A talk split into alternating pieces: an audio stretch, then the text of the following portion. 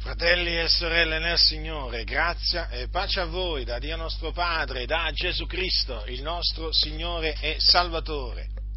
Dio mi ha dato una bandiera perché mi levi in favore della verità e non solo l'ha data a me, ma l'ha data a tutti quelli che lo temono, che quindi hanno il dovere davanti a Dio di levarsi in favore della verità. Perché in favore della verità?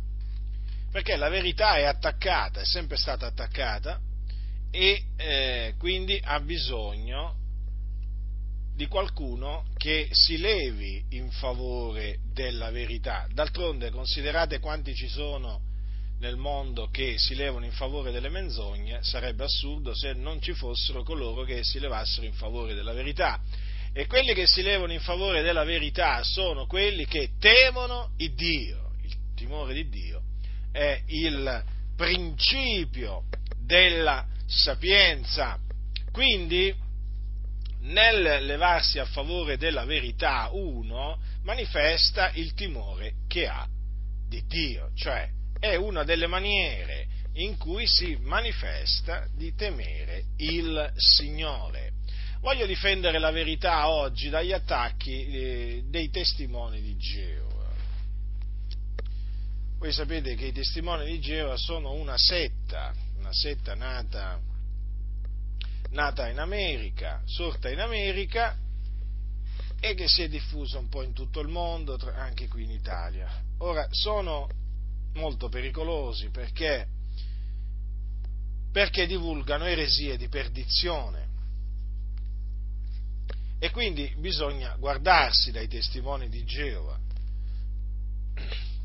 e oggi voglio confutare due di queste eresie che appunto insegnano i cosiddetti testimoni di Geova.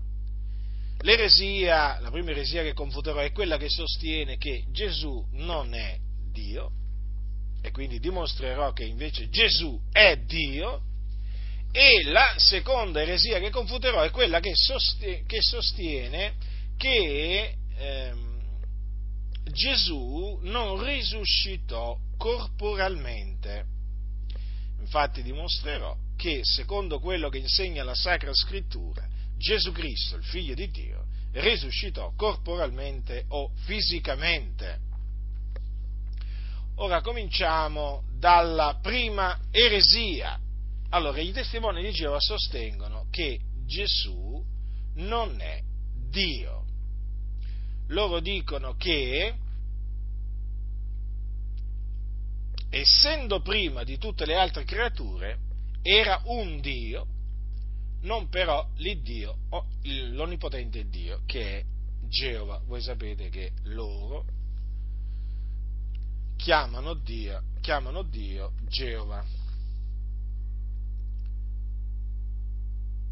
Ora, badate bene, loro ritengono che Gesù è stato creato, cioè quindi è una creatura di Dio, la prima creatura, ma pur sempre una creatura di Dio. Questo lo si trova espresso in, loro, in tantissimi loro articoli, su tutte le loro pubblicazioni.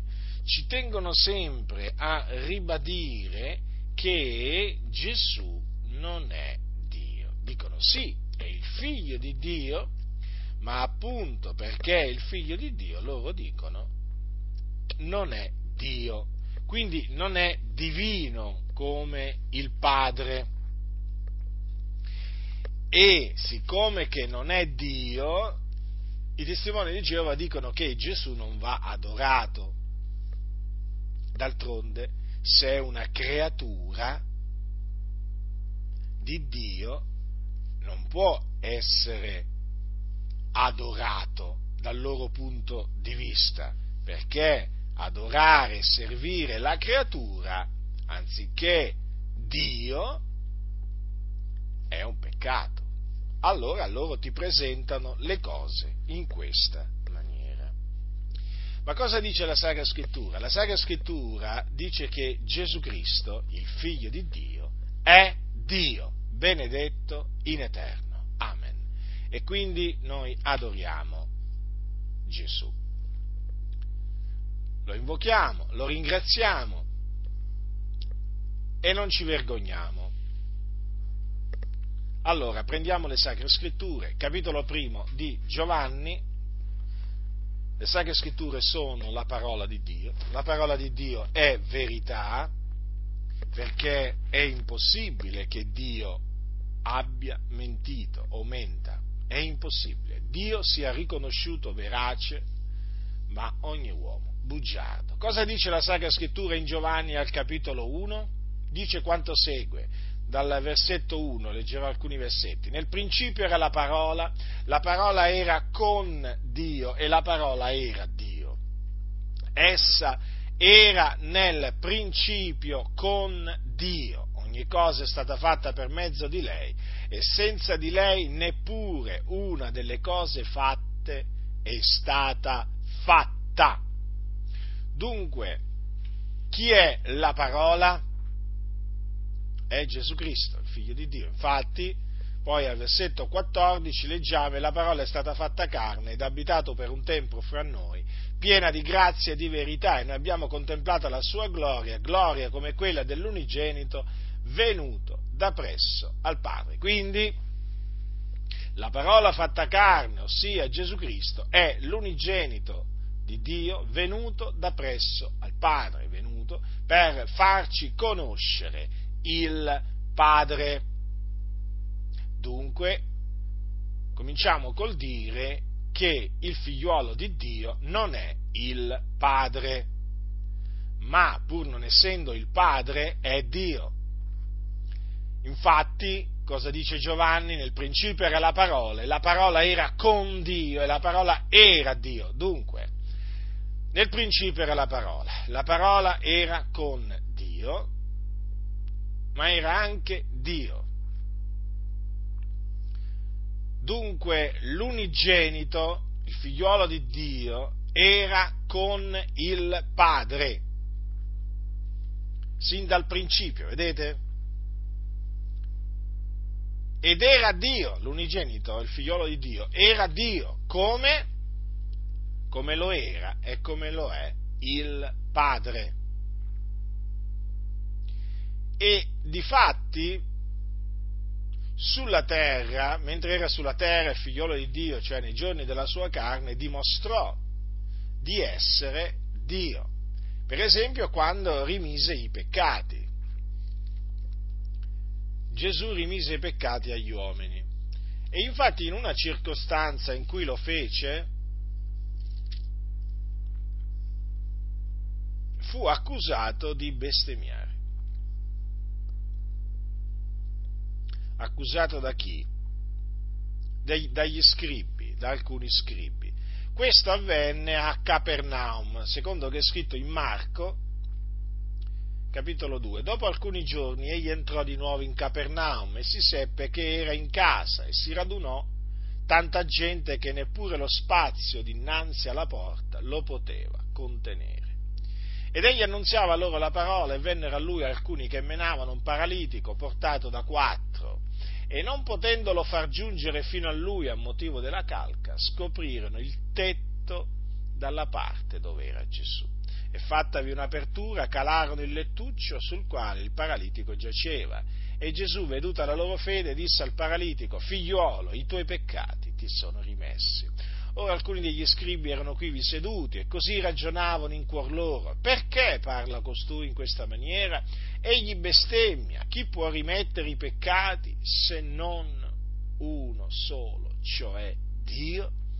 E Gesù, avendo subito conosciuto nel suo spirito che ragionavano così dentro di sé, disse loro, perché fate voi codesti ragionamenti nei vostri cuori? Chi è, che è più agevole dire al paralitico, i tuoi peccati ti sono rimessi, oppure digli levati, togli il tuo lettuccio e cammina? Ora affinché sappiate che figlio dell'uomo ha potestà in terra di rimettere i peccati, io te lo dico, disse al paralitico, levati, togli il tuo lettuccio e vattene a casa tua. E colui s'alzò e subito subito, preso il suo lettuccio, se ne andò via in presenza di tutti, talché tutti stupivano e glorificavano il Dio dicendo una cosa così non la vedemmo mai.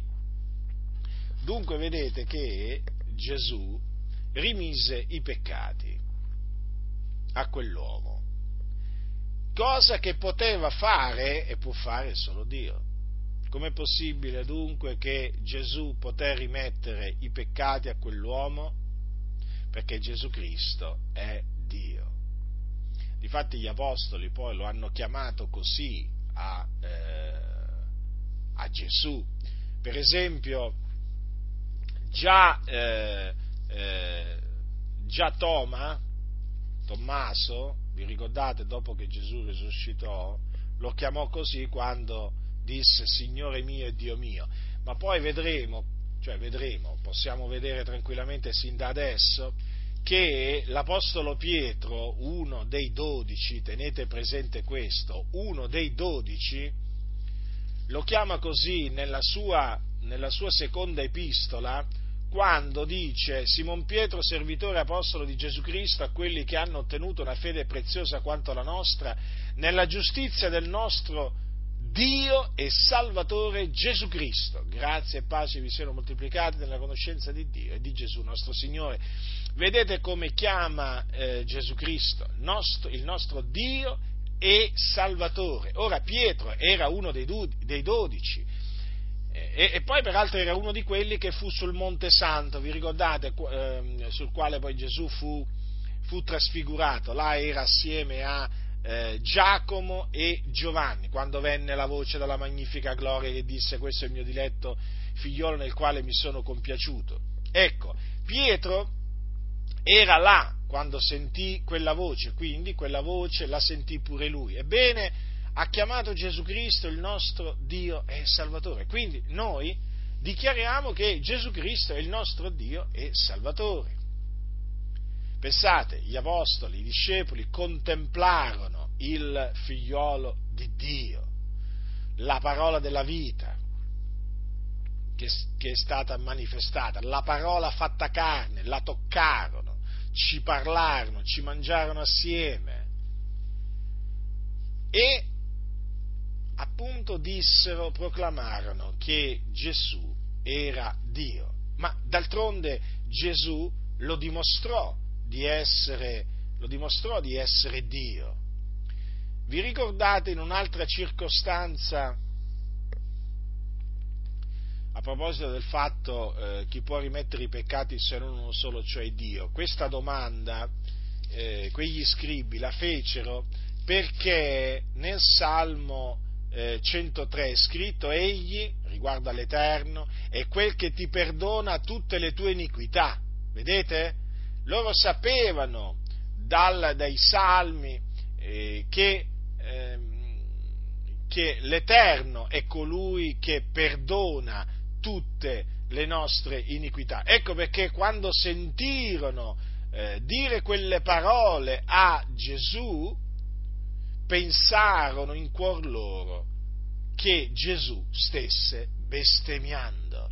E vi ricordo che la bestemmia, secondo la legge di Mosè, era punita con la morte, ma Gesù non bestemmiava, perché Gesù era ed è Dio e sarà sempre Dio. In un'altra circostanza Gesù ha dimostrato di essere Dio quando disse queste parole ai giudei, suscitando la loro ira, quando disse, prima che Abramo fosse nato, io sono. Notate che Gesù ha detto io sono, non ha detto io ero, ha detto io sono. Ora, il nome di Dio è il tetragramma che poi gli ebrei pronunziano con Yahweh in questa maniera. E il significato qual è? Io sono. Infatti voglio ricordarvi che quando il Dio apparve a Mosè nella fiamma d'un pruno ardente, è scritto quanto segue. Allora, Mosè disse a Dio, capitolo 3, versetto 13 dell'Esodo. Mosè disse a Dio, ecco, quando sarò andato dai figlioli di Israele avrò detto loro, l'Iddio dei vostri padri mi ha mandato da voi. Se essi mi dicono qual è il suo nome, che risponderò loro? Il Dio disse a Mosè, io sono quegli che sono. Poi disse, dirai così ai figlioli di Israele, l'io sono, mi ha mandato da voi. Vedete dunque? Il nome di Dio è io sono.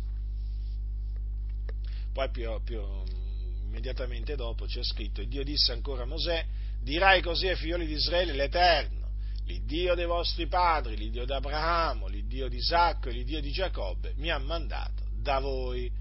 Tale è il mio nome in perpetuo, tale è la mia designazione per tutte le generazioni. Vedete come il Signore non si vergogna di essere chiamato l'Iddio d'Abramo, l'Iddio di Isacco e l'Iddio di Giacobbe. Eh? E nemmeno noi ci dobbiamo vergognare di chiamarlo così ricordatevi che quello che dice Dio è la verità e noi non dobbiamo vergognarci della verità. Quindi Dio disse io sono. E Gesù cosa ha detto? Io sono. Perché Gesù è, esiste da sempre. Infatti ecco perché è scritto nel principio era la parola, la parola era con Dio e la parola era Dio. E poi ogni cosa è stata fatta per mezzo della parola. Vedete cosa dice Giovanni? Ogni cosa è stata fatta per mezzo di lei. Senza di lei neppure una delle cose fatte è stata fatta. È stata fatta. Quindi è evidente, è evidente che la parola è sempre stata con Dio, non è stata mai creata. E difatti Gesù lo sapeva. Ecco perché poté dichiarare con ogni franchezza ai giudei, prima che Abramo fosse nato, io sono. Lui era l'unto dell'Eterno, cioè il Cristo o il Messia, no? dall'ebraico Mascia, e sapeva bene che era Dio, lo sapeva, D'altronde vi ricordo che in uno dei salmi è scritto quanto segue del figliuolo di Dio e quindi dell'unto del Signore. Il tuo trono, Dio, è per ogni eternità, Salmo 45. Lo scettro del tuo regno è uno scettro di dirittura, tu ami la giustizia e odi l'impietà, perciò il Dio, l'Iddio tuo ti ha unto d'olio di letizia a preferenza dei tuoi colleghi. Ora, la parola di Dio e quindi anche i salmi dimorava nel cuore del Signore Gesù Cristo, abitava in lui. Gesù conosceva, conosceva la legge, conosceva eh, i salmi, i profeti, conosceva le scritture. E notate che qui dell'unto viene, viene detto che è Dio. Vedete cosa c'è scritto? Il tuo trono, Dio, è per ogni eternità. E poi, perciò il Dio, l'Iddio tuo ti ha unto d'olio di letizia. Già perché Dio chiama le cose che non sono come se fossero. Ora, quando avvenne l'unzione, l'unzione eh, di Gesù, cioè quando è che fu unto Gesù? Fu unto al Giordano, dopo che fu battezzato da Giovanni il Battista quando voi sapete lo Spirito scese su di lui a guisa di colomba. Eh? Dice che mentre stava pregando s'aprì il cielo e lo Spirito Santo scese su lui in forma corporea a guisa di colomba e venne una voce dal cielo, tu sei il mio diletto figliuolo, in te mi sono compiaciuto. Ecco, in quella circostanza Gesù fu unto, ma notate che c'è scritto, perciò il Dio, l'Iddio tuo ti ha unto. Com'è possibile? Ma allora quanti Dio ci sono? Se c'è un Dio solo, come può la Sacra Scrittura parlare in questi termini? Perché il figliolo e il padre sono uno, cioè sono un solo Dio, due persone distinte, ma un solo Dio, altrimenti si contraddirebbe la Sacra Scrittura. Dunque lo ripeto, perciò il Dio, l'Iddio tuo ti ha unto d'olio di letizia. Infatti Gesù chiamava, ehm, chiamava Dio il suo Dio, chiamava Dio il Padre, il Padre suo. Con ciò quindi si accordano anche le parole, le parole di Gesù. Vedete dunque, fratelli, quanto, la, come la Sacra Scrittura confermi in maniera inequivocabile che Gesù Cristo è Dio. In un'altra circostanza Gesù disse io e il Padre siamo uno, questo lo leggiamo al capitolo 10 di Giovanni. Ecco, quando lui disse queste parole, quando disse queste parole, i giudei presero di nuovo delle pietre per lapidarlo. Ma perché questo? Perché compresero che Gesù con quelle parole si faceva Dio, benché fosse uomo ma d'altronde Gesù era pienamente consapevole di essere Dio. Infatti Gesù disse loro, molte buone opere vi ho mostrato da parte del Padre mio, per quale di queste opere mi lapidate voi? E i giudei gli risposero, non ti lapidiamo per una buona opera, ma per bestemmia, e perché tu che sei uomo ti fai Dio. Vedete? Perché i giudei compresero il significato di quelle parole di Gesù, compresero cosa intendeva dire Gesù con quelle parole, ma per loro era una bestemmia, capite? Perché? Perché eh, la, la, la legge dice che c'è un solo Dio, ma loro naturalmente avendo un velo sul, sul, sui loro occhi e anche sul loro cuore non intendevano che il figliolo di Dio, l'unto che doveva venire, era Dio e quindi uno con il Padre. Capite? Loro non lo intendevano, non lo intendono neppure adesso. Se voi dite ad un ebreo, guarda che Gesù Cristo è Dio, eh, quello, quello ti, ti, accusa di bestemmia, eh? ti accusa immediatamente di bestemmia perché loro appunto citano la legge di Mosè quando, quando c'è scritto, quando c'è scritto eh, ascolta Israele, l'Eterno, l'Iddio nostro, è l'unico Eterno. Loro ti citano queste parole, poi gli ebrei questo lo citano, lo citano spessissimo, eh? questo, questo, versetto della legge di Mosè nelle sinagoghe durante, durante, le, loro, durante le loro, riunioni, è, è, uno dei, è uno dei eh, versetti eh, della, della, legge più conosciuti, più conosciuti dagli, ebrei, dagli, ebrei, ci sono anche delle canzoni, delle canzoni ebraiche che si basano su questo, su questo versetto, ascolta Israele, eh? ascolta Israele. Il fatto è che Israele non ascolta perché sono stati induriti. No? Infatti si è prodotto un induramento parziale in Israele e molti ebrei non hanno orecchi per udire. Tu gli parli, tu gli annunzi l'Evangelo, gli dimostri per le scritture che Gesù è il Messia di cui hanno parlato Mosè nella legge dei profeti. Loro ascoltano ma non intendono, perché non hanno orecchi per udire. Dio non gli ha dato orecchi per udire, non gli ha dato occhi per vedere fino a questo giorno.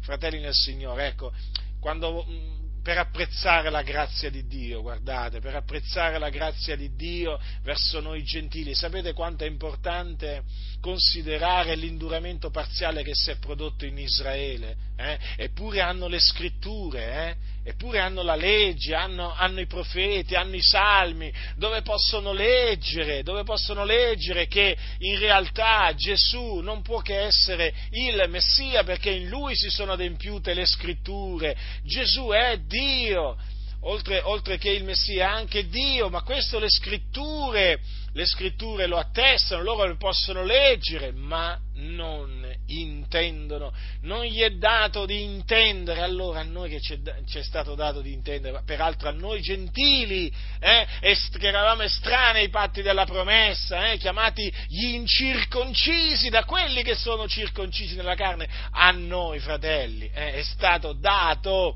di intendere le scritture, è stato dato innanzitutto di credere nel Signore Gesù Cristo e poi di intendere le scritture. Non diamo le cose per scontato, noi dobbiamo ringraziare Dio perché ci ha dato di credere, perché non meritavamo nulla da parte del Signore. Noi dobbiamo ringraziare Dio che ci ha dato di intendere le scritture. Eh? Tutto per grazia, grazia sopra grazia. Eh? Allora voi vedete tutta questa massa di ebrei, milioni, milioni, milioni di ebrei eh? che leggono nelle sinagoghe la legge, i salmi, i profeti, eppure, eh? eppure non intendono, non intendono, un velo rimane steso sul cuore loro, certo quel velo sarà rimosso quando loro si convertiranno, però intanto quel velo rimane, capite? E allora voi, voi veramente apprezzare la grazia. Ecco, Guarda un po' gli ebrei, guarda un po' gli ebrei induriti come ragionano, come parlano, cosa dicono contro Gesù. Eh? Quando tu gli citi le, le, le, scritture, gli oracoli che Dio ha rivelato ai giudei, ecco allora ti devi rendere conto di quale grazia Dio ci ha fatto partecipi a noi gentili, eh? a noi gentili che eravamo esclusi dalla cittadinanza di Israele. Allora sì che ti rendi conto quale grazia Dio Dio ha avuto verso di noi. Eh? È così perché Dio fa grazia a chi vuole fare grazia. Eh? Ricordiamoci di queste cose, fratelli del Signore. Eh? Ricordiamoci di queste cose, non dimentichiamole mai queste cose, perché noi abbiamo ricevuto grazia, perché a Dio è piaciuto farci grazia. Io farò grazia a chi vorrò far grazia, vedete? E così è stato tra gli ebrei, e così è tra i gentili. Eh certo, il Signore fa grazia a quei giudei a cui vuole far grazia, il Signore fa grazia a quei gentili a cui vuole far grazia però ho citato gli ebrei come esempio di persone indurite perché eh, dobbiamo considerare che loro hanno gli oracoli, capite? Hanno gli oracoli perché gli oracoli Dio li ha rivelati, i suoi oracoli ai giudei, non li ha mica, mica, mh, mm, non li ha mica rivelati agli egiziani o ai persiani o a qualche altro popolo, no, agli ebrei, a loro sono stati affidati gli oracoli di Dio. Eppure, vedete, vedete fratelli nel Signore, la maggior parte degli, maggior parte degli ebrei non, in, non, intende, non intende, non intende, perché? Perché sono induriti. E noi invece intendiamo, eh? intendiamo per la grazia di Dio, non per meriti, eh? non per meriti, lungi da noi, ogni vanto è escluso, ricordatevi, ogni vanto è escluso per la legge della fede, eh? ma la fede chi ce l'ha data? Ce l'ha data il Signore, non viene mica da noi la fede, il dono di Dio. E allora vedete, gli ebrei non riuscivano a intendere quello che diceva Gesù, o meglio, non accettavano quello che diceva Gesù. Perché? Perché qui capirono che Gesù, benché uomo, si faceva il Dio, ma non potevano accettarlo. Per loro era una bestemmia. Gesù era degno di essere lapidato, e certo perché c'era la lapidazione, c'era la morte per i bestemmiatori. E allora Gesù gli disse, rispose loro, non è scritto nella vostra legge, io ho detto voi siete dei, si chiama dei coloro ai quali la parola di Dio è stata diretta e la scrittura non può essere annullata. Come mai dite voi a colui che il Padre ha santificato e mandato nel mondo che bestemmia perché ho detto sono figliuolo di Dio? Se non faccio le opere del Padre mio non mi credete, ma se le faccio, anche se non credete a me, credete alle opere affinché sappiate e riconosciate che il Padre è in me e che io sono nel Padre. Essi cercavano di nuovo di pigliarlo, ma egli sfuggì loro dalle mani.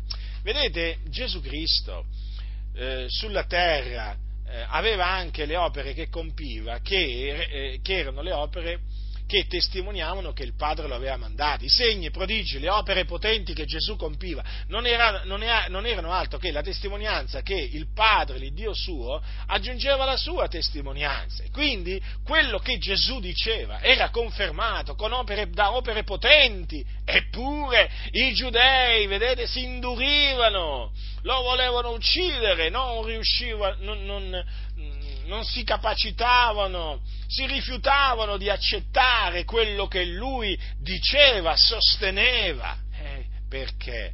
Perché? Perché non potevano credere, come dice poi Giovanni. Hm?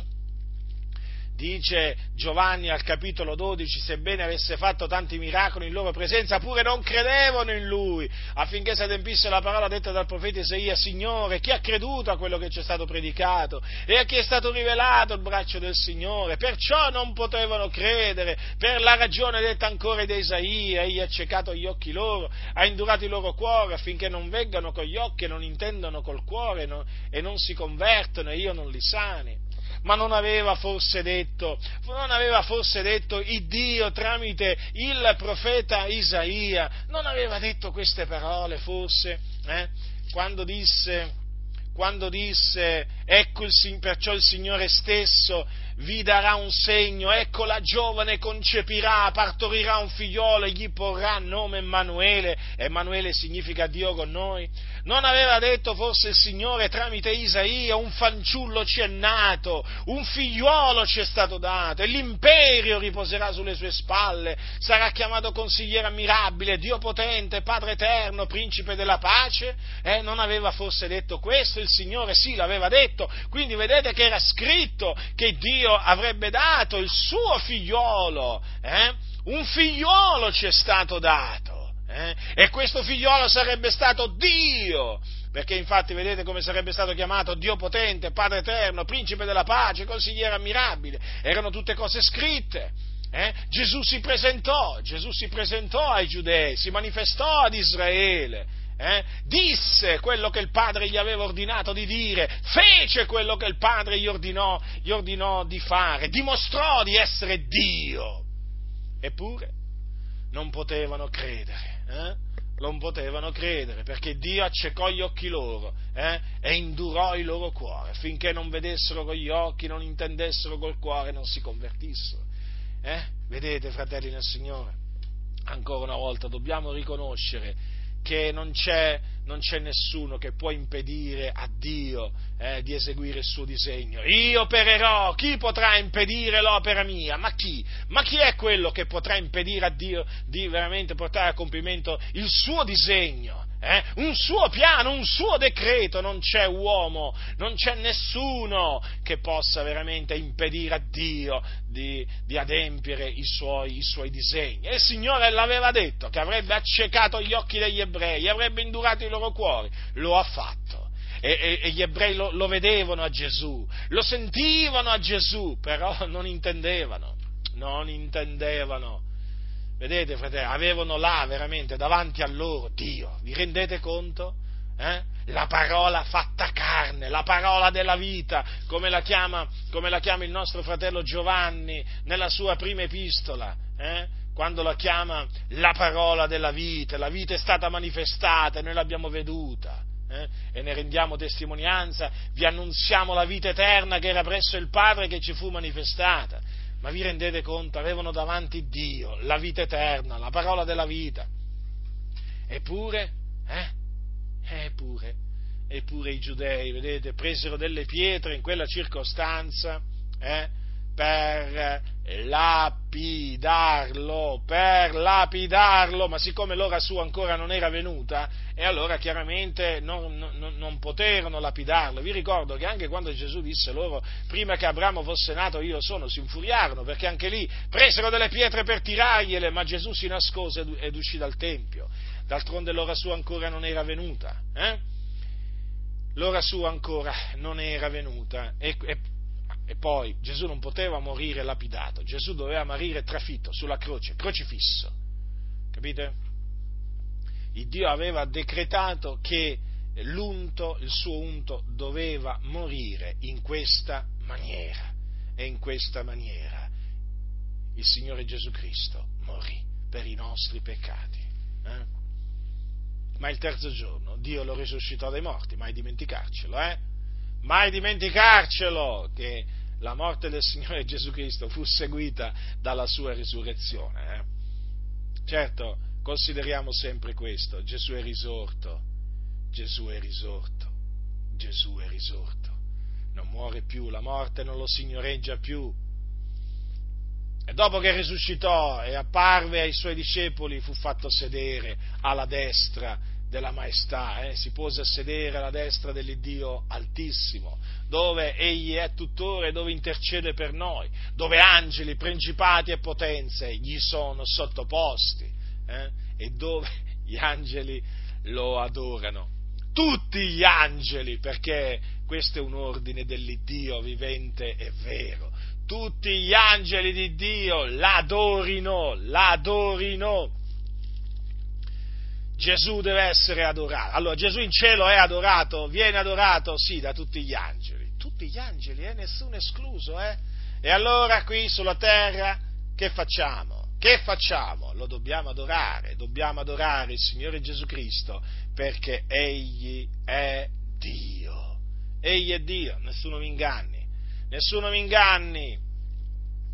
Vi ricordate Gesù cosa disse a, cosa disse, come rispose eh, in una circostanza ad una tentazione del, del, del diavolo, ricordate?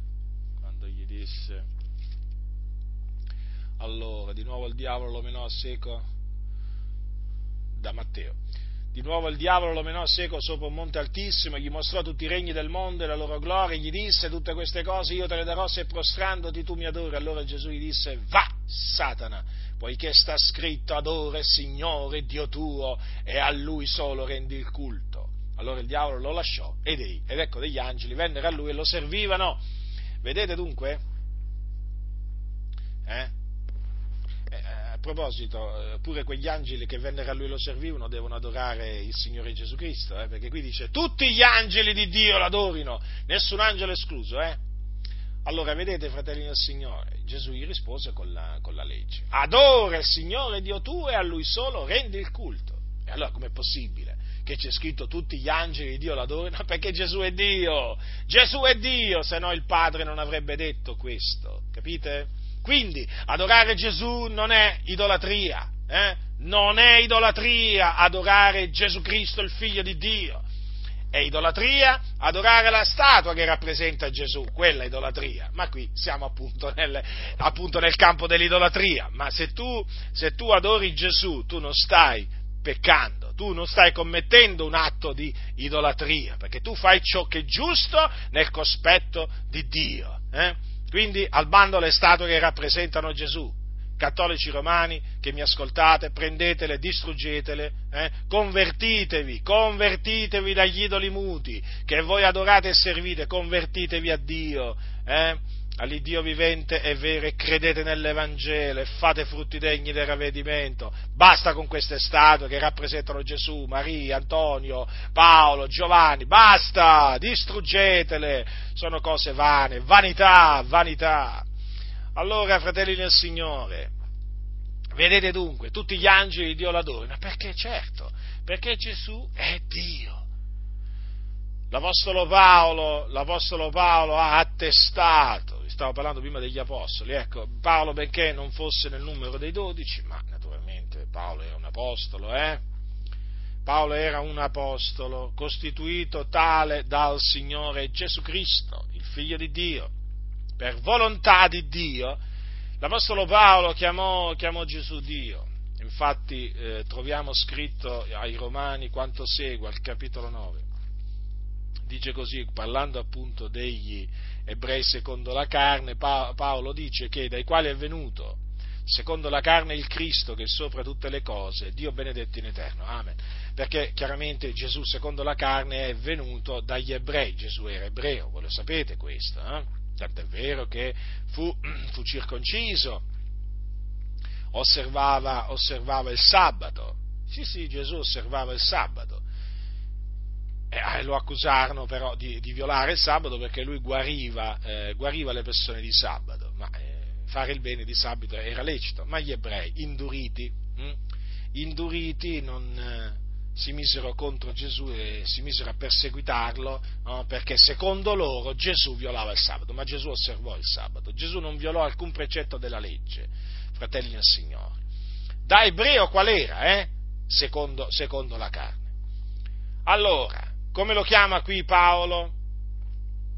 Dio benedetto in eterno. E nella, nell'epistola a Tito, ascoltate come cosa dice l'Apostolo Paolo? Dice così, la grazia di Dio, saluta, capitolo 2, la grazia di Dio salutare per tutti gli uomini è apparsa e ci ammaestra a rinunziare all'impietà, alle mondane concupiscenze, per vivere in questo mondo temperatamente, giustamente e piamente, aspettando la beata speranza e l'apparizione della gloria del nostro grande Dio e Salvatore Cristo Gesù, il quale ha dato se stesso per noi, affin di riscattarci da ogni iniquità di purificarsi un popolo suo, proprio zelante nelle opere buone. Vi ricordo, vi ricordo, che la divinità di Gesù fu attaccata già ai giorni degli Apostoli. Infatti, Paolo, scrivendo ai santi di Colosse, che cosa gli scrisse tra le altre cose? Queste cose.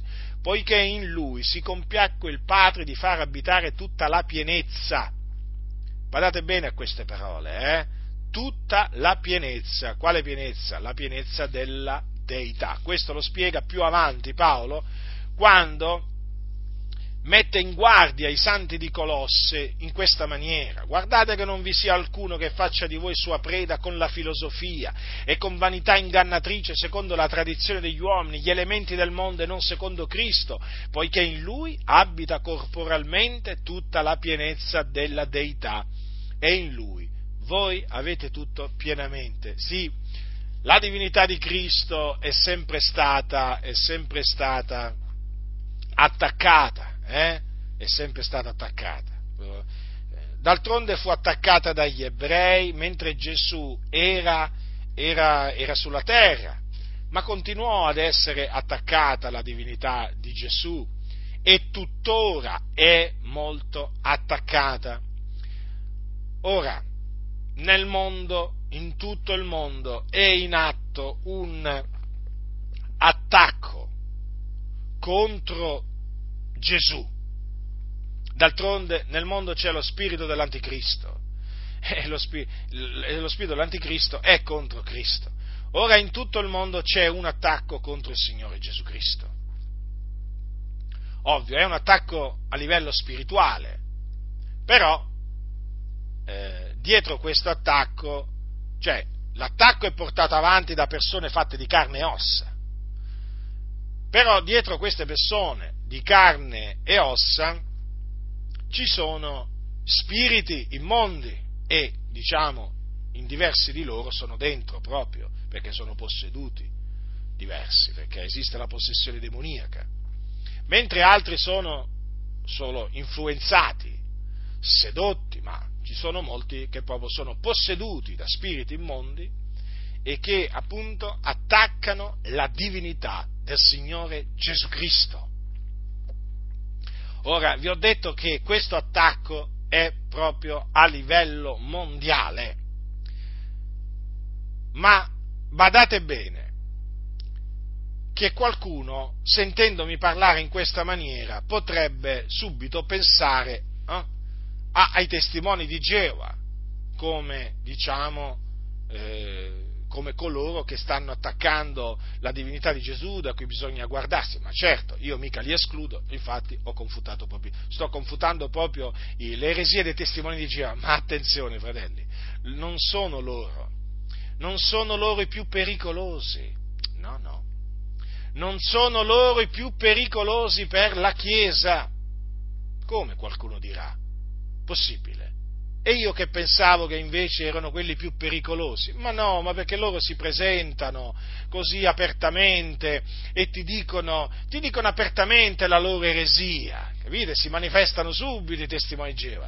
I più pericolosi sono i massoni che sono in mezzo alle chiese evangeliche. Sì. C'è in atto un attacco da parte della massoneria che è in mezzo alle chiese protestanti, alle chiese evangeliche, contro la divinità del Signore Gesù Cristo. Questo attacco è portato avanti da massoni che sono in mezzo alla Chiesa. Portano il nome, portano titoli come pastori, teologo, professori, eh? magari anche giornalisti, storici, hanno questi titoli, altri titoli, no? altisonanti, sappiate che questi sono individui demoniaci, perché hanno introdotto nella Chiesa di soppiatto l'eresia che nega la divinità di Gesù Cristo. E lo fanno in maniera astuta, cioè non palese, capite? Allora, ricordatevi questo, per introdurre le eresie di perdizione nella Chiesa, i falsi dottori usano l'astuzia e infatti le introducono di soppiatto, di nascosto, capite? Non è che ti, prese- non è che ti dicono, ti dicono così apertamente, no, Gesù non è Dio. No, no, no, no, no, non te lo dicono in questa maniera, ma ti fanno dei discorsi a cui tu devi prestare la massima attenzione, il cui scopo, il cui obiettivo è instillare dentro di te il dubbio, il dubbio. Ascoltami, ascoltami fratello e sorella nel Signore il dubbio, perché i massoni sono uomini del dubbio e allora diffondono il dubbio, mica la fede. Sì, se c'è una fede che diffondono è la fede nell'uomo, ma quella che fede è? Una fede finta. Qui stiamo parlando di ministri del diavolo che di soppiatto introducono nella Chiesa la negazione della divinità di Gesù Cristo e ti portano, diciamo, dei ragionamenti dei ragionamenti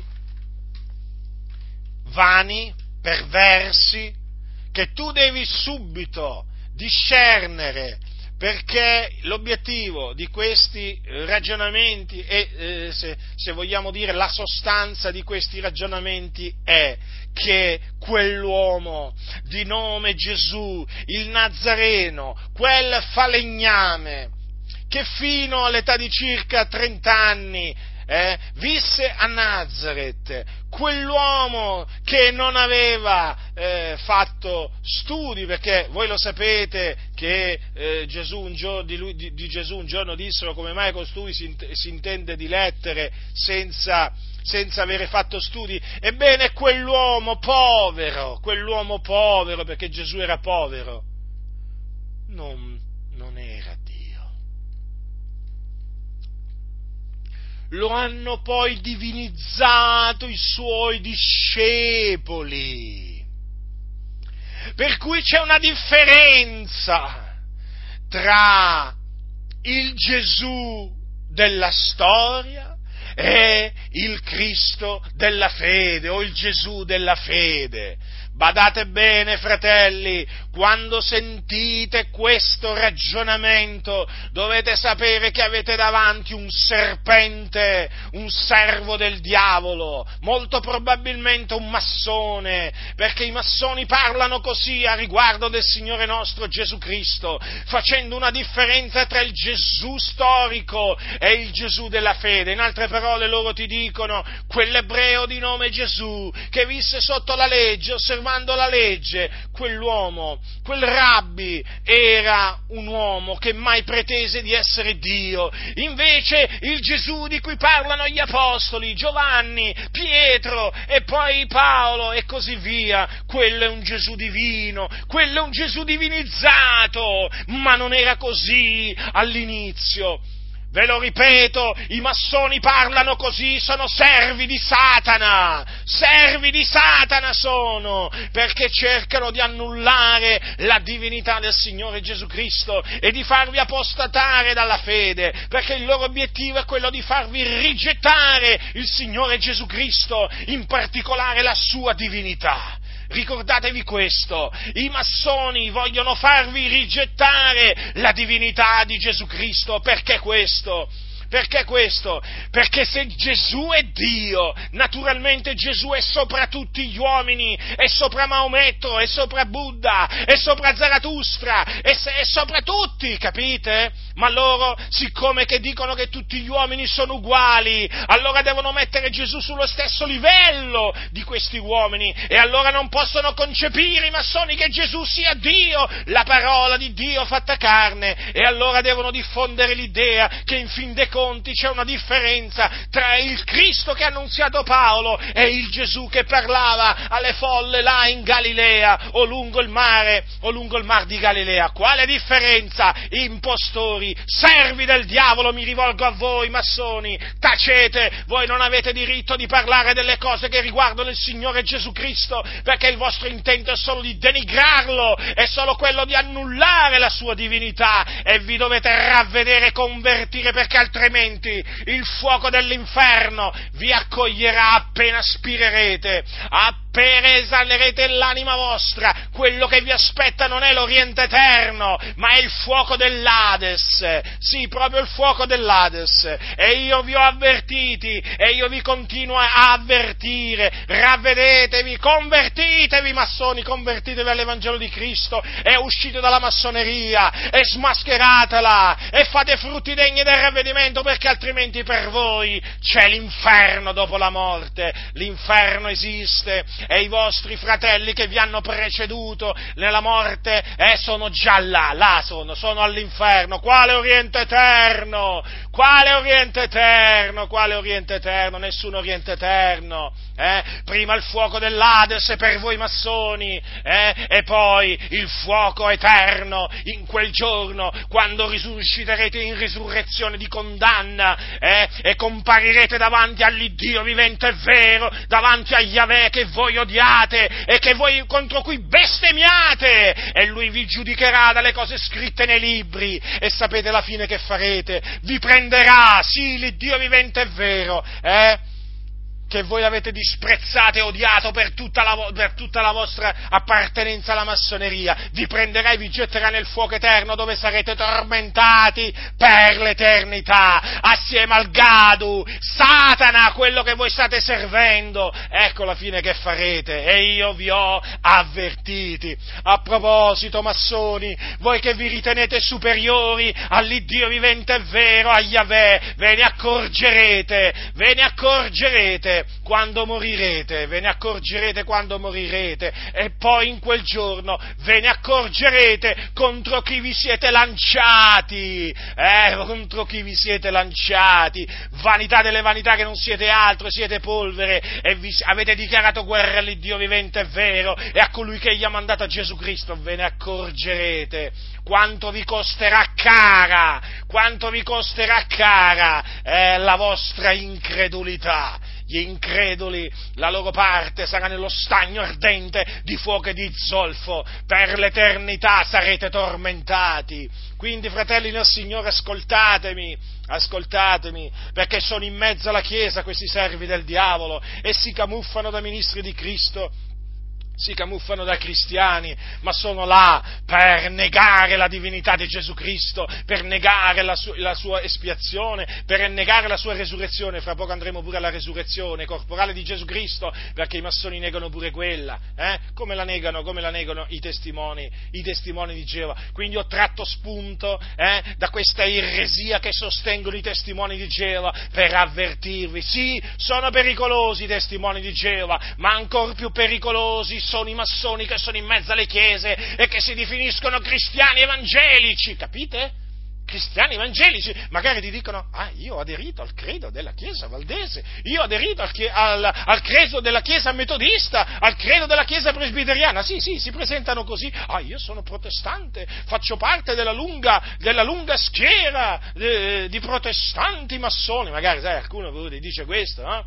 Certo, dopo che è stato smascherato allora ti dice che è massone, se no sì, quando mai te lo dirà? Ma quando mai te lo dirà? Un massone che è massone? Eh. Quando viene scoperto allora, eh, sì, sono massone, e allora? Eh? E allora che cosa? E allora che cosa? devi andartene via dalla Chiesa dell'Iddio vivente, è vero, non ci devi mettere piedi in mezzo all'Assemblea dei Santi, come allora? Eh? Noi lo sappiamo chi sei, tu, massone, eh? sei un anticristo, altro che, quale cristiano? Capite? Allora si presentano come cristiani evangelici, eh?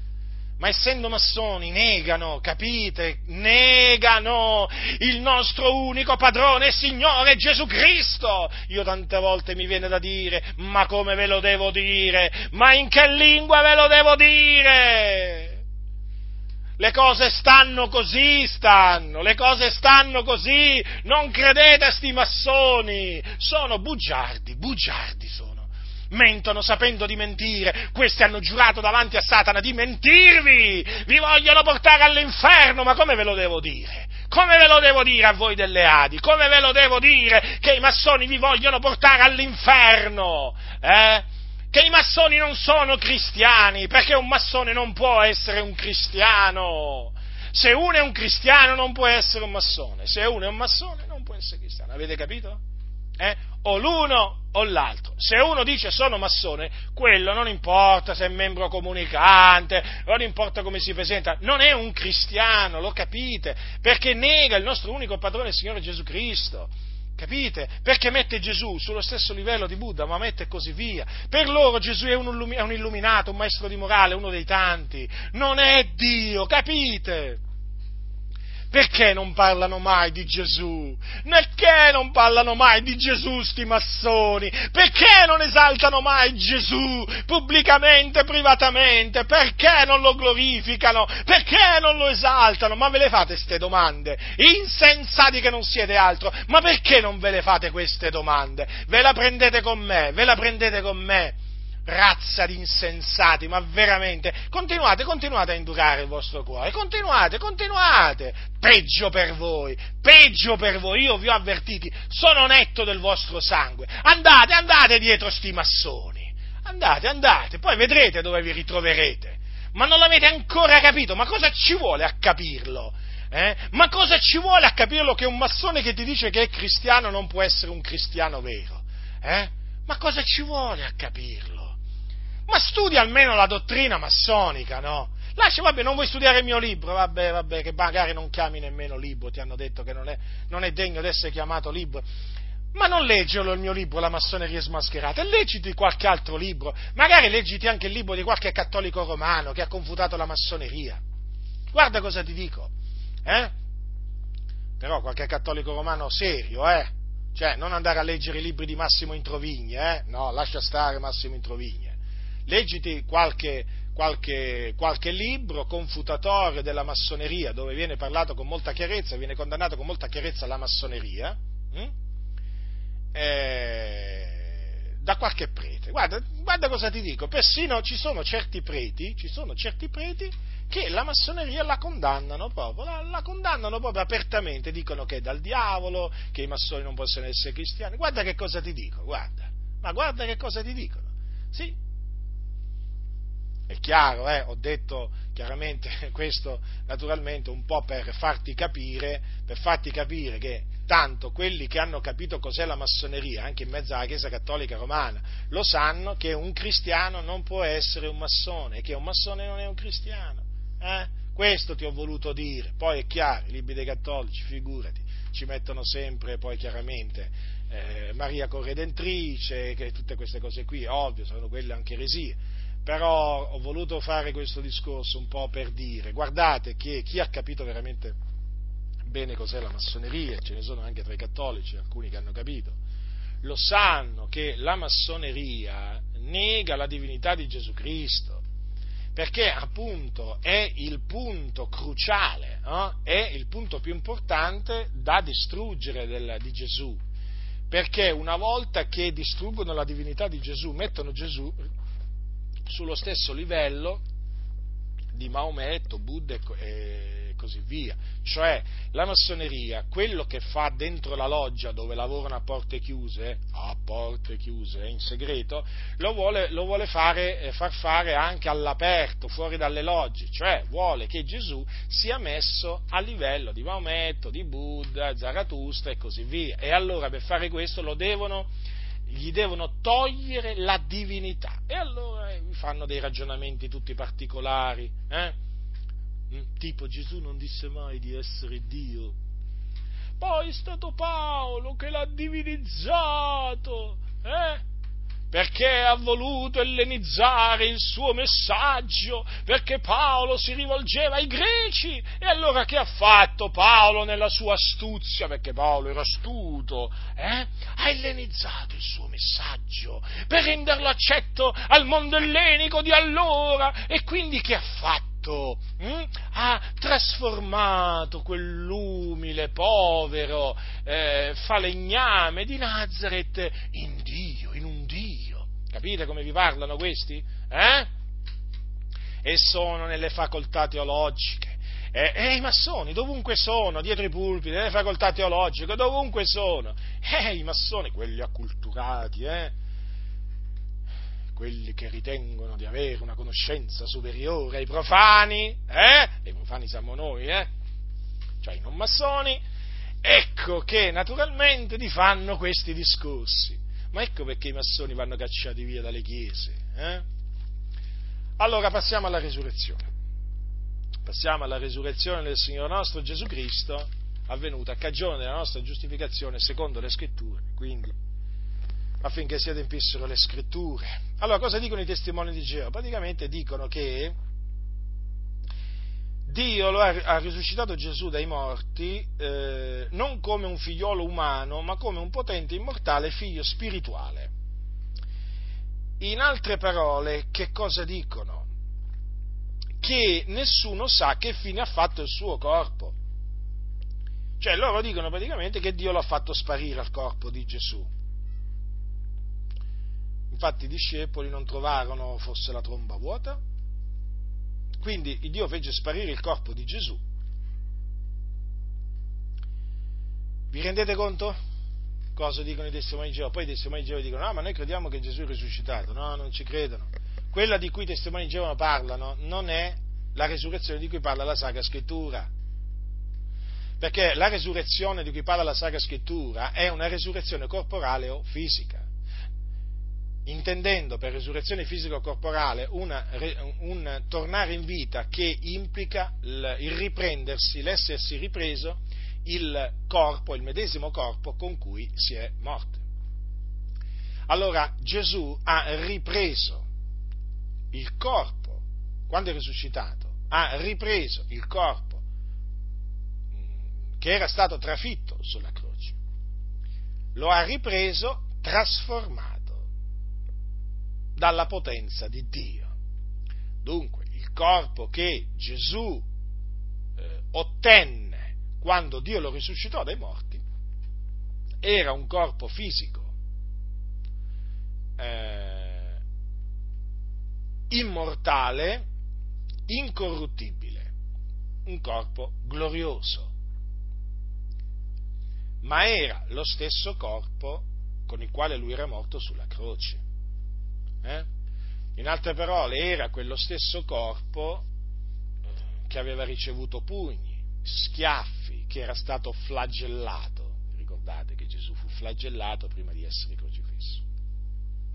Quello stesso corpo che fu trafitto sulla croce, nei piedi, nelle mani e poi anche nel costato perché ricordatevi di quel soldato, di quel soldato romano che quando vide Gesù già morto, non gli, fiaccò, non gli fiaccò le gambe, ma uno dei soldati allora gli farò il costato con una lancia e subito ne uscì sangue d'acqua. Ecco, quello stesso corpo, eh, quando eh, quello stesso corpo risuscitò.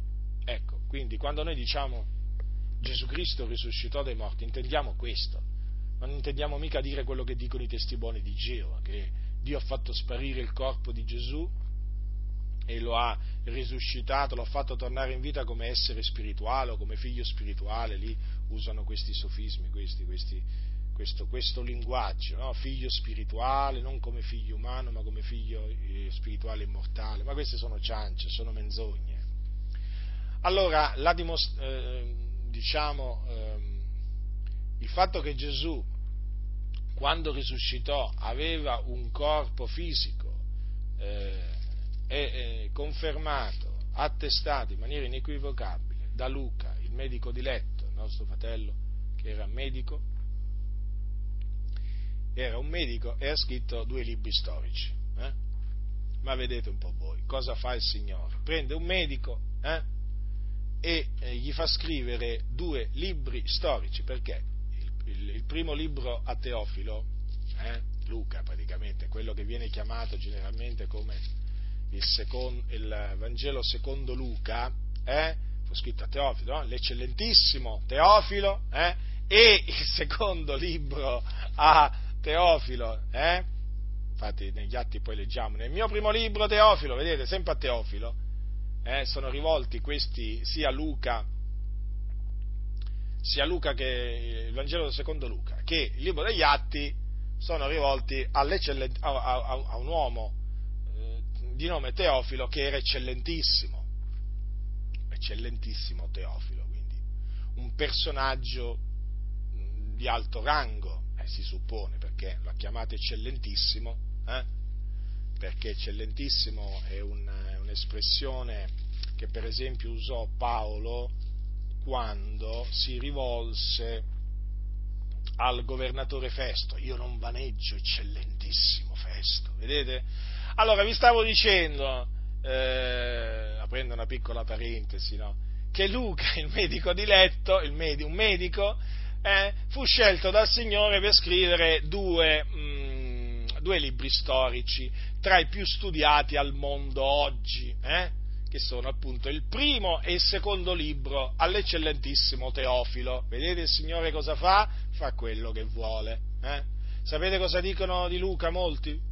Ma non aveva i titoli non aveva i titoli per scrivere in questa maniera, non aveva i titoli. Infatti ci hanno da ridire, ci hanno da ridire, eh? È come se ci hanno da ridire su quello che ha scritto Luca, sia nel primo che nel secondo libro a Teofilo. Sono sempre i soliti massoni che ci hanno da ridire su tutti. Eh? Alcuni pensano, alcuni pensano, si stanno illudendo molti, alcuni pensano che questi massoni eh, ce l'hanno, ce l'hanno con me, sì certo ce l'hanno con me perché io ho smascherato la massoneria, ma c'è tutto un insieme di cose che andrebbe analizzate a riguardo dei massoni, non è solo questo. Un giorno, Dio volendo, un giorno Dio volendo ve ne parlerò e la cosa è molto più complessa di quella che sembra, fratelli, è molto più ampia, molto più vasta cioè voi dovete sempre tenere presente che i massoni sono servi del diavolo, servi del diavolo, hanno fatto un patto col diavolo e questi qua devono mentire, capito? Devono mentire, devono negare, negare, negare. Vi ricordate la triplice negazione che è un'affermazione?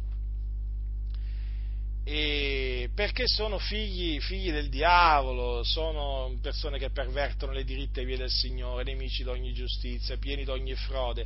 Quindi che cosa voi vi pensate? Che ce l'abbiano con me perché io ho smascherato la massoneria? Sì, vabbè, ce l'hanno con me, è ovvio che ce l'hanno con me e con tutti quelli che smascherano la massoneria come faccio io. Eh, però io vi faccio questa domanda, allora perché ce l'hanno pure con Luca, il medico di letto, il nostro fratello Luca? Ma che ha fatto Luca di male? Eh? Che ha smascherato la massoneria? No, non l'ha smascherata. Mm? La massoneria, così come adesso, non c'era a quel tempo, sì, c'erano gli eretici, però la massoneria proprio come istituzione, come oggi, non c'era a quel tempo. Eh? Allora che male ha fatto Luca? Eh? Ma perché bersagliano pure Luca? Perché attaccano pure Luca, sti massoni? Ma perché sono servi del diavolo! E allora devono mettere eh, in discussione e questo e quell'altro e quest'altro ancora che ha detto Luca. Capite? Fare dire a Luca cose che Luca non ha detto. Capite quello che vi voglio dire? I massoni sono servi del diavolo, non vi illudete.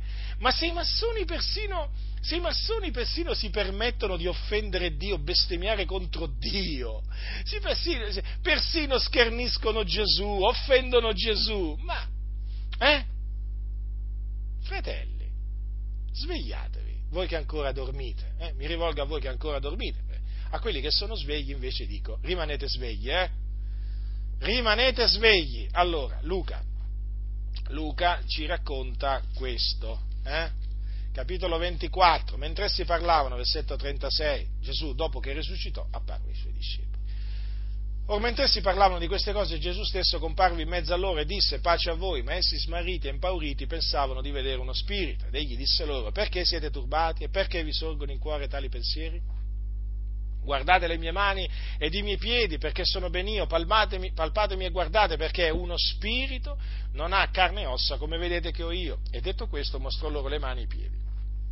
Ma siccome per l'allegrezza non credevano ancora e si stupivano, disse loro, avete qui nulla da mangiare? Essi gli posero un pezzo di pesce arrostito ed egli lo prese e mangiò in loro presenza.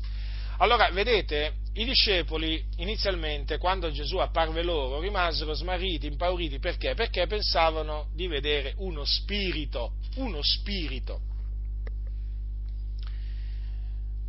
A proposito di spiriti apro una piccola parentesi.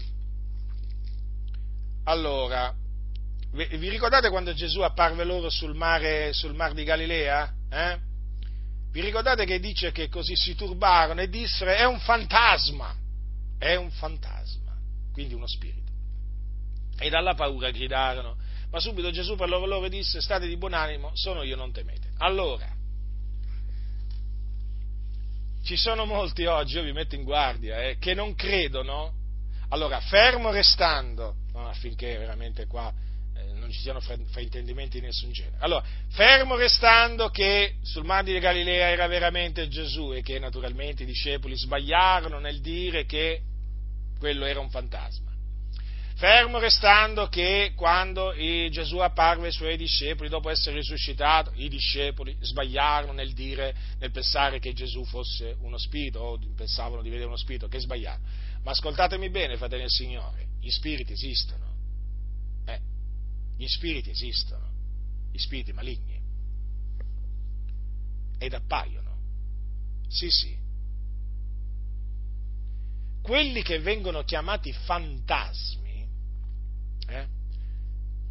Naturalmente sto parlando delle vere apparizioni, eh? non, non, cioè, sto, naturalmente, ovvio, mi dovete, dovete, capire questo, non sto parlando di cose, diciamo, eh, fatte dall'uomo, no, no, no, no, no, sto parlando di manifestazioni soprannaturali diaboliche, che fanno parte del regno del diavolo, del regno delle tenebre.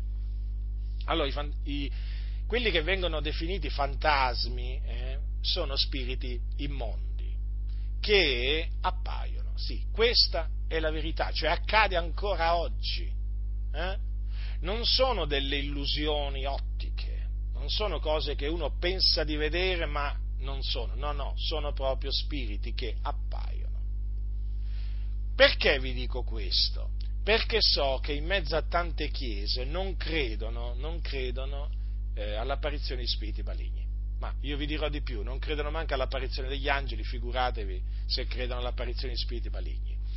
Perché loro, per esempio, commentando queste parole, eh, dicono come se i fantasmi esistessero. No, i fantasmi esistono, sono spiriti maligni che si manifestano, eh, eh, diciamo, sotto varie sembianze agli umani. Sì, sì, proprio così. Io mi ricordo una volta, parlai, eh, stavo evangelizzando una persona, molti, molti anni fa, eh, che mi raccontò un'esperienza che per lui era indimenticabile. E io mi ricordo che mentre me la raccontava io comprendevo che quell'uomo aveva veramente visto eh, uno spirito maligno. E gli era apparso e io mi ricordo, mi ricordo bene che lui mi, mi, spiegò filo per segno dove si trovava, in che circostanze, cioè per quale ragione si trovava là, e eh, fu, molto, fu molto dettagliato, adesso chiaramente non ricordo tutti i dettagli, però quello che mi ricordo è che lui rimase sconcertato, impaurito, perché? Perché gli era apparso uno spirito maligno. Sì, sì, è proprio così. Quindi ho aperta questa parentesi, fratelli nel Signore, per eh, naturalmente mettervi in guardia anche da quelli che purtroppo in mezzo alla Chiesa negano persino l'apparizione di spiriti maligni. Eh? ve lo ripeto, non credono nemmeno che gli angeli appaiono, stiamo parlando degli angeli di, di, di Dio, eh? Eh, eh, creature celesti, sante, no? che appaiono per ordine di Dio, ti dicono subito che hai perso il cervello, eh? Cioè, se ti dicono che hai perso il cervello se ti appare un angelo, figurati, figurati se sentono uno che gli, dica, che gli dice mi è apparso un fantasma, uno spirito maligno. Lì veramente proprio. No, c'è molta incredulità in mezzo alle chiese, fratelli, state molto attenti, eh. Credete a quello che dice la Sacra Scrittura, fratelli nel Signore, credete, credete a quello che dice la Sacra Scrittura. Non dipartitevi mai da quello che dice la Scrittura. Allora, allora i discepoli pensavano di vedere uno spirito. Però Gesù cosa disse? Perché siete turbati? Perché vi sorgono in cuore tali pensieri? Perché vedete, Gesù sapeva che pensieri avevano in cuore. Eh sì, pensavano di vedere uno spirito. Quindi non pensavano di vedere realmente Gesù, capite?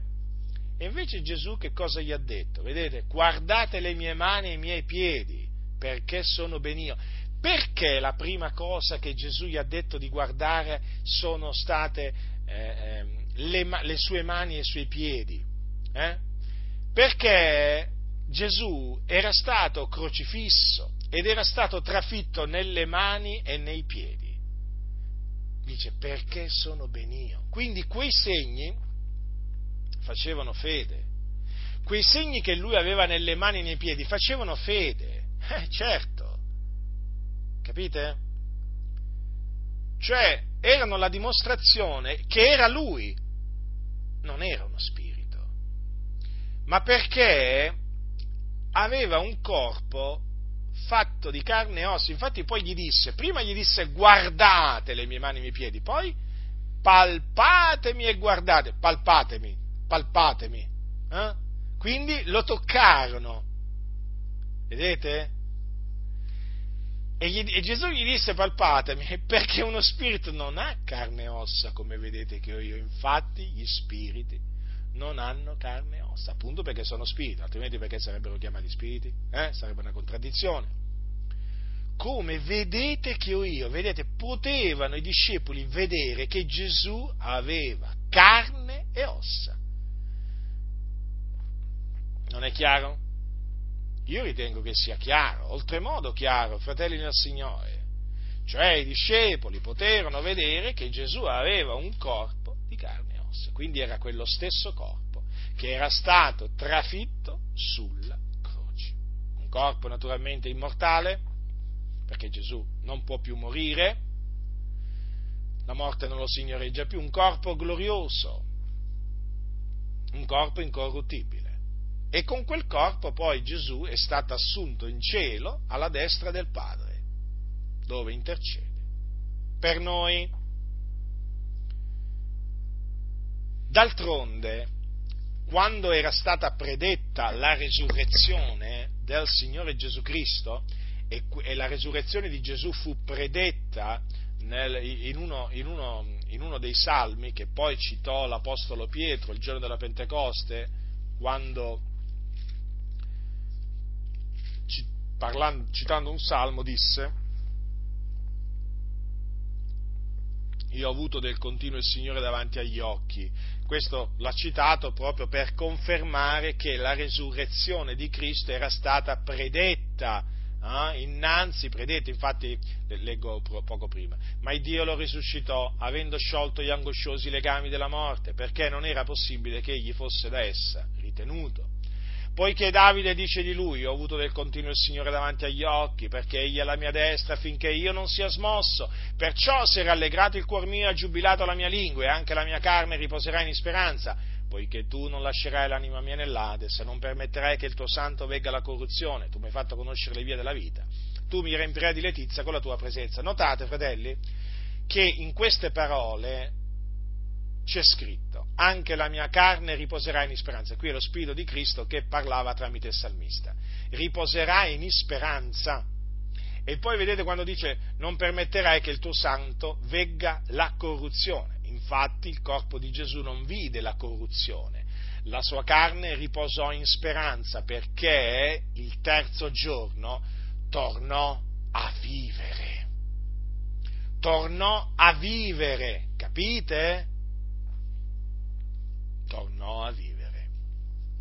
e quel corpo fu quindi trasformato dalla potenza di Dio. E come Dio risuscitò il nostro Signore Gesù Cristo, così risusciterà anche noi a suo tempo. Come dice l'Apostolo Paolo, dice così come eh, Dio come ha risuscitato il Signore, così risusciterà anche noi mediante la sua potenza. Vedete, fratelli nel Signore, quanto è importante ribadire che Gesù Cristo è risuscitato corporalmente. Come quando dice anche Filippesi l'Apostolo Paolo del Signore Gesù, eh? trasformerà il corpo della nostra umiliazione rendendolo conforme al corpo della sua gloria, in virtù della potenza per la quale egli può anche sottoporsi ogni cosa. Vedete? Il nostro corpo quindi, quando risorgerà, sarà reso conforme, simile, trasformato, eh? Eh, simile al corpo glorioso del Signore nostro Gesù Cristo. Dunque, vedete, quando era stata predetta, innanzi predetta la risurrezione di Cristo, era stato detto che la risurrezione di Cristo sarebbe stata una resurrezione corporale, che vanno cianciando quindi i testimoni di Geova dicendo appunto che Dio ha fatto sparire il corpo di Gesù, ma di quale risurrezione parlano? Eh?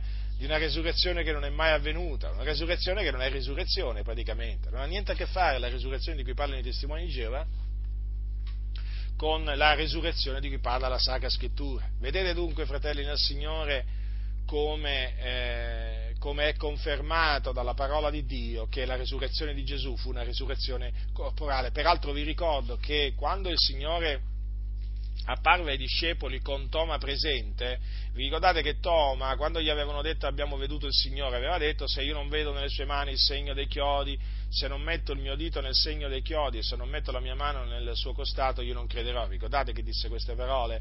Ma notate, perché disse queste parole? Perché perché Toma sapeva che solamente vedendo nelle mani del Signore Gesù il segno dei chiodi, solamente eh, mettendo la sua mano nel suo costato, solamente mettendo il suo dito nel segno dei chiodi, eh, poteva eh, essere certo, in quel momento naturalmente lo disse, era ancora incredulo nella risurrezione di Cristo, però lui sapeva che poteva essere certo che quello che avevano visto i, i suoi fratelli, no? gli altri discepoli,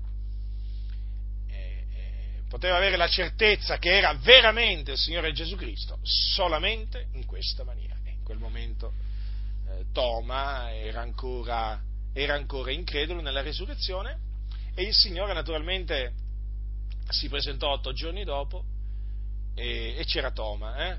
venne Gesù a porte chiuse e si presentò in mezzo a loro e disse pace a voi. Poi disse a Toma, porgi qua il dito e vedi le mie mani, e porgi la mano e mettila nel mio costato, e non essere incredulo, ma credente. Toma gli rispose e disse, Signore mio e Dio mio. Gesù gli disse, perché mi hai veduto tu? Hai creduto. Beati quelli che non hanno veduto e hanno creduto. Vedete dunque? Anche qui Gesù dimostrò quindi di avere un corpo di carne e ossa eh, porgi qua il dito, porgi la mano e mettila nel mio costato, quindi palpò, toccò, e uno spirito non ha carne e ossa. Come vedete che ho io, disse Gesù. Quindi, fratelli nel Signore, a proposito, ecco, vi avevo detto prima della, dei massoni che anche, la, anche attaccano anche la risurrezione di Cristo. Allora, stesso discorso, Stesso discorso, a livello mondiale è in atto un attacco da parte della massoneria contro la risurrezione del Signore Gesù Cristo.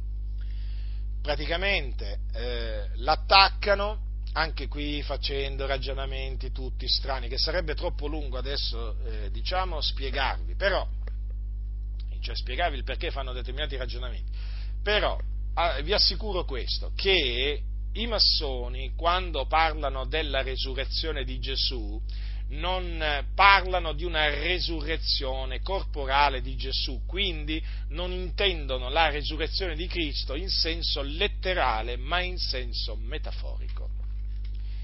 Quindi eh, interpretano la resurrezione di Gesù, eh, cioè considerano la resurrezione di Gesù non un fatto realmente avvenuto, ma un qualcosa che è scritto che va allegorizzato, dietro il quale quindi praticamente c'è un senso più profondo. c'è un insegnamento occulto praticamente dietro, eh, dietro quello che tu leggi, quello, quello, quello che io leggo, ci sarebbe, secondo queste cosiddette menti illuminate, ma che sono menti ottenebrate al massimo, ci sarebbe un insegnamento esoterico che solo pochi, ah, eh, che solo pochi hanno. C'è un insegnamento esoterico praticamente. Quindi eh, la resurrezione di Gesù va intesa in senso, eh, in senso allegorico e poi naturalmente i massoni gli danno eh, gli danno un determinato significato. E eh, questo perché? Perché la massoneria si rifà praticamente alla filosofia, alla filosofia greca che negava la resurrezione dei morti. Infatti, vi ricordate quando Paolo parlò eh, nel, nell'Europago di Atene? Eh? Quando eh, gli udirono menzionare la resurrezione dei morti, alcuni se ne facevano beffe ed altri dicevano, su questo noi ti sentiremo un'altra volta. Ecco, i massoni, avendo recepito l'insegnamento filosofico dell'antichità, e non solo l'insegnamento filosofico, eh, filosofico dei vari Platone e così via, negano la resurrezione corporale. Quindi loro devono, eh, la, la, negano e la negano chi in una maniera, chi in un'altra, però una cosa è certa, negano sempre la resurrezione corporale. E lo fanno, lo fanno in maniera astuta, anche qui cercano di introdurre di soppiatto la negazione della resurrezione di Cristo in maniera molto furba. Quindi vi metto in guardia.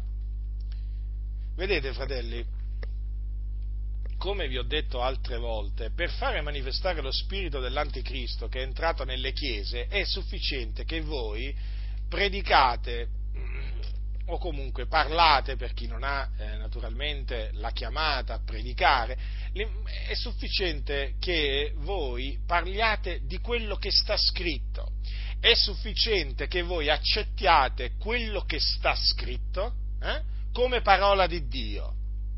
È sufficiente che voi diciate così è scritto, così io credo e quindi io parlo in questa maniera.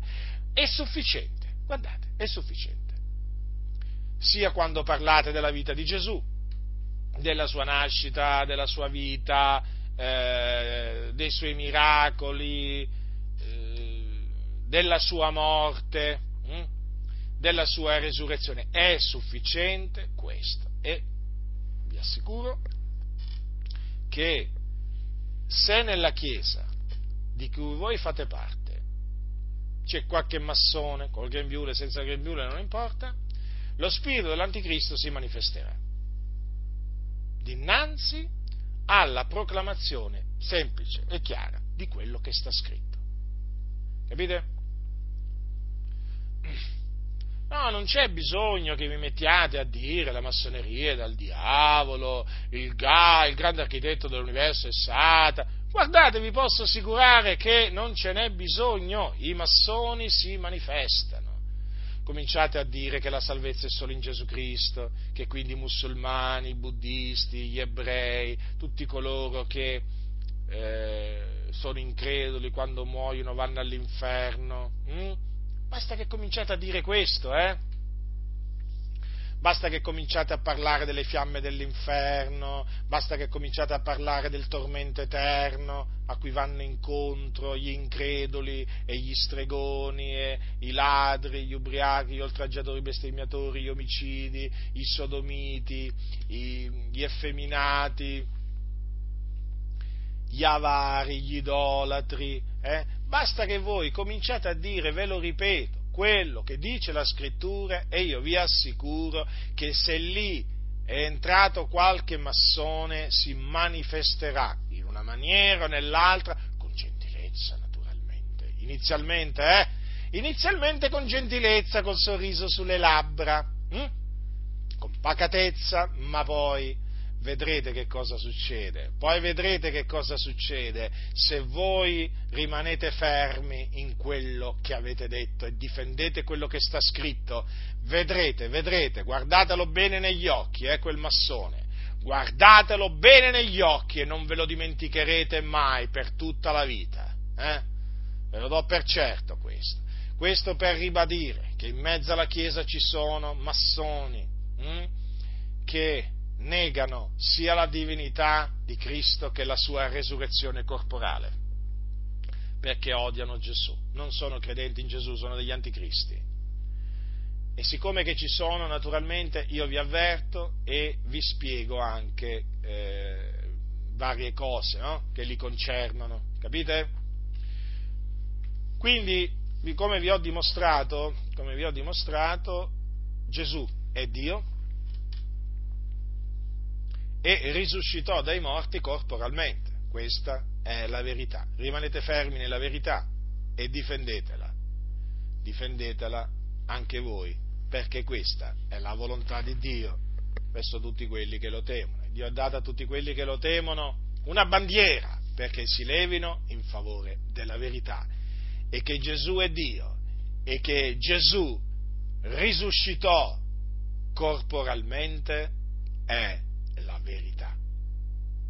La grazia del Signore nostro Gesù Cristo sia con tutti coloro che lo amano con purità incorrotta.